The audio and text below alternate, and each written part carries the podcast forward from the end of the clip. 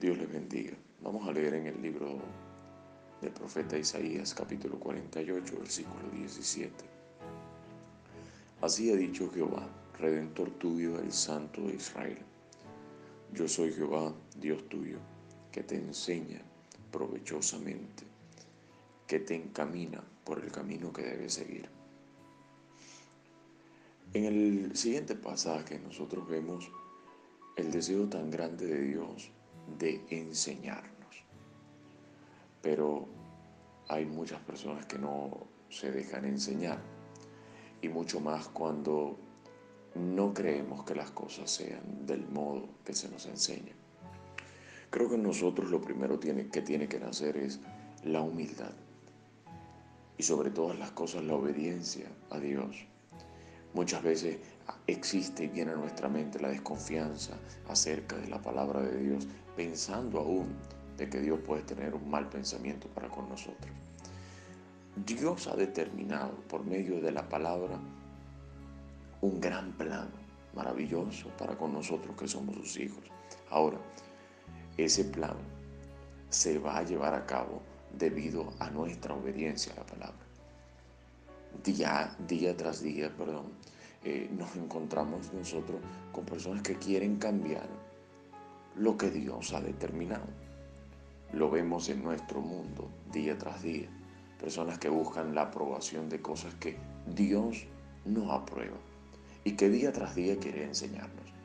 Día tras día Dios quiere llevarnos por el camino que Él ha trazado y ese camino está basado en su palabra. Su palabra es fiel.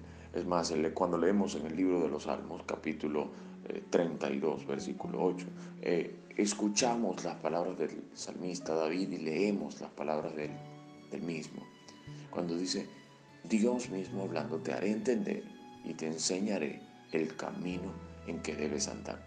Cuando una persona busca la manera de hacer entender a alguien, encontramos nosotros una respuesta tan maravillosa, que es el hecho de que nosotros mismos nos cegamos y nos cerramos a la verdad que ya existe. Personas que quieren hacer su propia verdad, pero nosotros no tenemos otra verdad fuera de Dios. Porque la palabra de Dios es la única verdad. Si nos damos cuenta en la misma palabra, Dios no jura en nombre de otro, sino en su mismo nombre, porque Él es fiel y Él es justo. Él cumple lo que promete. Ahora, debemos entender de que el trabajo del enemigo es engañar, pero no podemos darle a él la oportunidad de que nos engañe.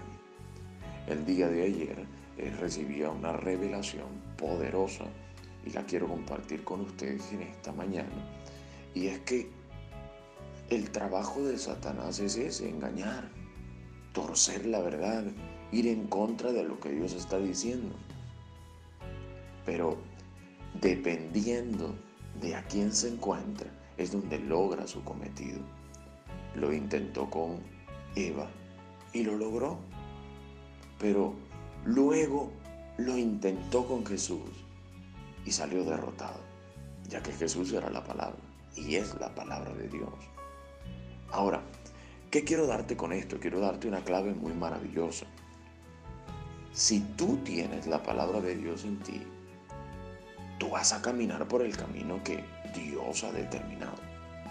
Si tú tienes la palabra de Dios en ti, Satanás no va a poder influenciarte, ni tampoco te va a hacer caer en la tentación, porque la palabra es el arma de defensa que tiene el creyente. La palabra es nuestro método para defendernos y para que el enemigo huya de delante de nosotros. Satanás no huye por la sabiduría que tú y yo podamos presumir. Satanás no huye porque tú vayas a la iglesia. Satanás huye cuando tú sabes usar la palabra de verdad. Y lo encontramos nosotros en las cartas. Dios busca obreros, Dios busca siervos preparados que tengan la palabra de Dios. Porque solamente con la palabra de Dios es con la cual podemos nosotros defendernos en el momento de, la situación. Ahora, te invito en esta mañana a que tú trabajes en ser más sumiso, en ser más oidor y más obediente a la palabra de Dios. Dios busca la manera de encaminarte por el camino que debes andar. No te salgas de ese camino, no salgas de la cobertura de Dios. Mantente allí y que sea Dios bendiciéndote. Dios te bendiga.